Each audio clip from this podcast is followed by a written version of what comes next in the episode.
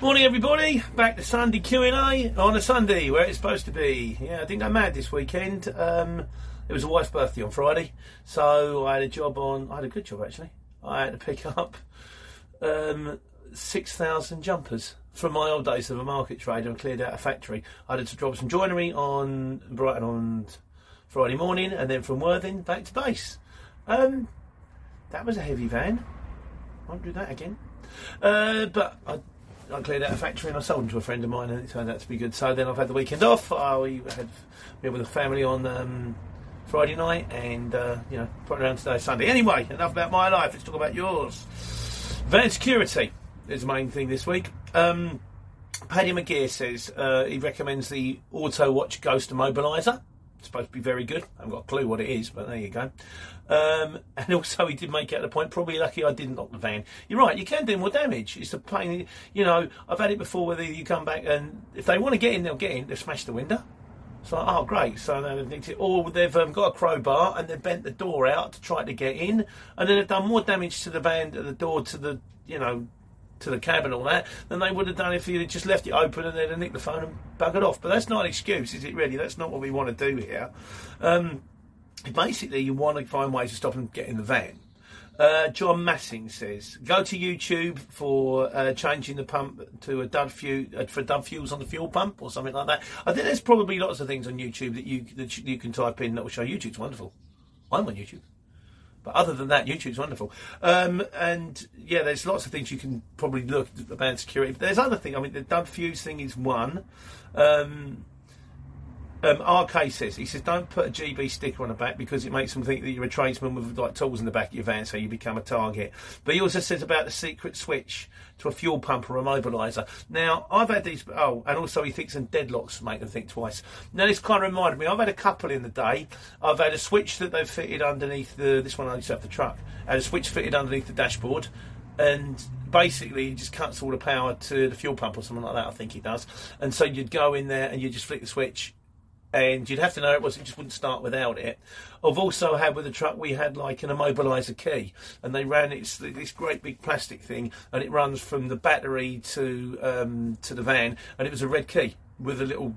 And you just put the key in and turn it, and that would make the connection, and then suddenly the truck would work. Um, only problem with that can be that you lose all your radio presets. It used to be back in the day. I don't know if it is anymore. But there's lots of things you can do. And on top, of, you know, the immobiliser switch is a good one to have if you put it in a little place where no one's going to see it, maybe at the dashboard or you know somewhere where you know it is and it won't, won't work.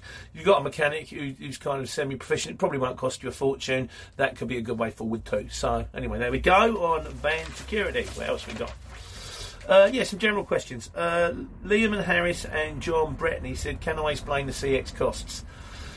The truth of the matter is they vary. I mean, um, one guy turned around and he said he just got 750 for 13 months. Is that good? I would say that's very good. I think. Um, you know, sometimes if, if you buy 12 months, they'll give you the 13 months for free. Sometimes they're having deals. Um, I think you've got to pay a minimum of six months up front. Uh, but the best thing to do is to ring them. And to ring them, you just talk to them. Um, or you can do that bit where I say about joining the CX and click. If you click the link, register your interest. If you do join, I get a drink out of it. But or just ring them, ring Will, ring anybody who's there. They're, they're more than happy to help. Ask them through. Ask, to, have you got any deals on at the moment? They'll say yes or no, and you can choose. But yeah, the the, the, the costs tend to vary. I think it's kind of around about six hundred quid for the first six months, or it might be like nine hundred if you. Um, if you join for the year. I think I'm not sure. You'd have to ring them, ring them, talk to them. You've got the numbers on the video. Um, and that's for the owner driver. And that's the one you need, and that'll get you the app on your phone, which will get you the load alerts, and then you can get in the van and you can start running. And that's how I started. Afterwards, uh, after that, you can go into um, Enterprise Plus, Enterprise rather, which means I think you can run up to 10 vans, that's slightly dearer. And then you get Enterprise Plus, which is what we're on, which means you can run up to 50 vans, and that's dearer again. Um, Again, the prices, I'm not quite sure. I think we paid, I can't remember what we paid, we paid a little while back, and hopefully soon we'll go on a monthly, but you can do that after a while. The thing I don't know is the truth of the matter is, I started a while ago, it was cheap when I joined, and then slowly but surely it's evolved. But I think to start up, it's about £600, including the VAT for the first six months, but they do do deals. So ring them and talk to them. Um, yeah, quoting. Oh, right, there we go. Yeah, a couple of. Um, oh, by the way, Ian the Shipper, thanks very much for your comment about you know percentages of running people on the CX. The truth of the matter is, running people on the CX. Would you say if you want to run someone and charge a percentage, it's kind of like buying wholesale and then trying to sell wholesale. You really need end users. If you can get end users, you can make them. You've got the margin that you need to run your guys. So yeah, okay, I agree. With, he agreed with me on that one, which is nice because he's the oracle and I'm just um new idiot spouting nonsense. Uh, what else we got? Um, quoting on getting jobs. Yeah, a couple of guys. Guy phoned me during the week, and someone else left a message, and he says um, they've been quoting not getting jobs, getting jobs too cheaply. The problem is different people pay different rates, and it also depends on how close you are and. It gets tricky because you, you start you start to get spirited. You, you bid on a few jobs and they go, "I'll let you know if you're successful." And they don't ring, and then so like on the fifth one, you think, "I'm going to go cheap to get it," and the guy goes, "I'll send it over to you now," and you think, could have got more on that. What I would recommend if you're new to it, maybe start bidding a bit cheaper, 50p on a small van, maybe uh, 90p on a, on a, on a, on a Luton or on an extra long wheelbase, but don't do it forever because you can't run on these fees forever. You won't make any money. You, you eventually you're going to need to pay for the van. The, the, the prices are you know 65p for a small van, a, a, pound a pound for an extra long wheelbase, one ten for a Luton, 60 pound 70 70 pound minimum for a Luton job are about right. That's kind of what you need to be doing if you want to keep going. Um, but sometimes when it starts, you just want to get out. So maybe bid a bit cheaper just for the first um, first few jobs, just so that you don't sit there getting dispirited. So they send the jobs through, give you an idea of how it's working, get yourself running, and then slowly but surely clock your prices up. You'll find you'll find a place, like you know. Um, I just don't want anyone to get dispirited, just sitting there going, "Oh, I'm not getting any work." So maybe bid a bit cheaper in the beginning, but only in the beginning. Because if you keep bidding those kind of prices, eventually you, you ain't gonna make no money you need there's a charge you kind of need to do, you know, to cover your wear and tear, to cover your fuel, to cover your tax, to cover your, you know, your bills at home. You know, they're, they're not, and the shippers know that. It's about right, I think. But good luck, guys. Anyway, um, Mark Lachlan, he wrote me. Um, yeah, he said it's a weird one. This he picked up twice, and the shipper was unhappy. He picked up early twice, and the shipper was unhappy. And I went, I've never heard that before. Surely, you know, it's like well, if you get there early and you get it as long as they're happy, so it's ready to go, and you get to your delivery point early. Ne- a parcel has never turned up for me at home and gone, oh no, I was hoping, you know, I was expecting this on Friday, it's come on Tuesday, I'm gutted. I said, also, if you pick up early, um, you know, you're going to be, if you had a puncher, you're still going to be there on time. If there's traffic, so the lorry falls over, you're still going to be there on time, which you picked up early. The only thing he did make a point, which could be the case, is the fact that if they turn around and said, the driver is if the shipper turns around and says the driver is like an hour away, so we're going to have to charge you for the for getting the driver there, and then then for driving, so that the shipper might turn around to the customer and say, "Well, it's going to cost this much because it's going to, you know, say I'm in Norwich and I've got to send a van in, and it's going to it's going to be an hour send a van." And they go, "Fair enough," and then two minutes later, the geezer rings the doorbell and goes, "I'm here." Then the customer's going to go, "Hold on." You're charging me an hour to send the van here, and the van's sitting here already. What's going on? That's the only thing I can think of. But normally, picking up early is a wonderful thing. I pick up early. I've, done, I've had jobs before where I've booked them at like nine o'clock in the morning. I've turned up at seven on the off chance, got it off and got it off by nine, got it on and got it off by nine o'clock in the morning, which is great because you've got one about before you started. So there we go. Um, James Rowan, is there a CX for car transporters? Not that I know of. Oh, that reminds me of something I had to do. Um, yeah, is there a CX for car transporters? No, not that I know of, but car transporter jobs do come up. So there we go. Hold on a second. Yeah, that was it. Sorry, James. Um, he asked me the questions last week, and I missed these questions. I meant to do these at the beginning of the video, and I forgot. Good enough. So yes, is there a CX for car transporters? No, car transporting jobs do come up very rarely. Maybe one in a hundred. So they do come up, but not really. And he said, should bigger companies be capped to five vans? Well, that's not the way they work. Because, like I say, they've got the um, the Enterprise Plus thing, which means if you are a courier firm with a fleet, the CX is a very good platform for controlling your vans because you can see where they are, wh- how far away they are from pickup. The customer rings up, you can tell them. You can track when they're picked up, when they've loaded, when they've unloaded. And this is not just jobs that you buy off the CX. If you get your own jobs, you can put them across to your drivers and you can track them all the way. It's kind of it's designed. If you want to be one man with a van, it works. If you want to be uh, an office block with 500 vans, it also can still well 50 vans at least it can still work so it's, they, they, they're not geared up that way they're geared up for the one man band they're also geared up for the firm which is kind of what we're in the process of doing right now still working at it um, Adrian Volunteeri, something like that. Sorry, terrible. Uh, any tips for companies outside the UK? I don't know. I keep saying this. I'm, I'm, sort of. I've only been doing it about 18 months myself. I haven't even been outside the UK. I've been to Scotland. I've been to Wales. I've never been to Ireland. I haven't even got a ferry yet. So nearly got the Woolwich ferry once, but then David, the taxi driver, said, "No, you're better off going through the Blackwall Tunnel. Take ages to get on the Woolwich ferry." Um, so no, sorry, mate if anyone else is out there who obviously knows far more than me has got any advice for people outside the UK, please stick it in the comments. I'll gladly pass it on.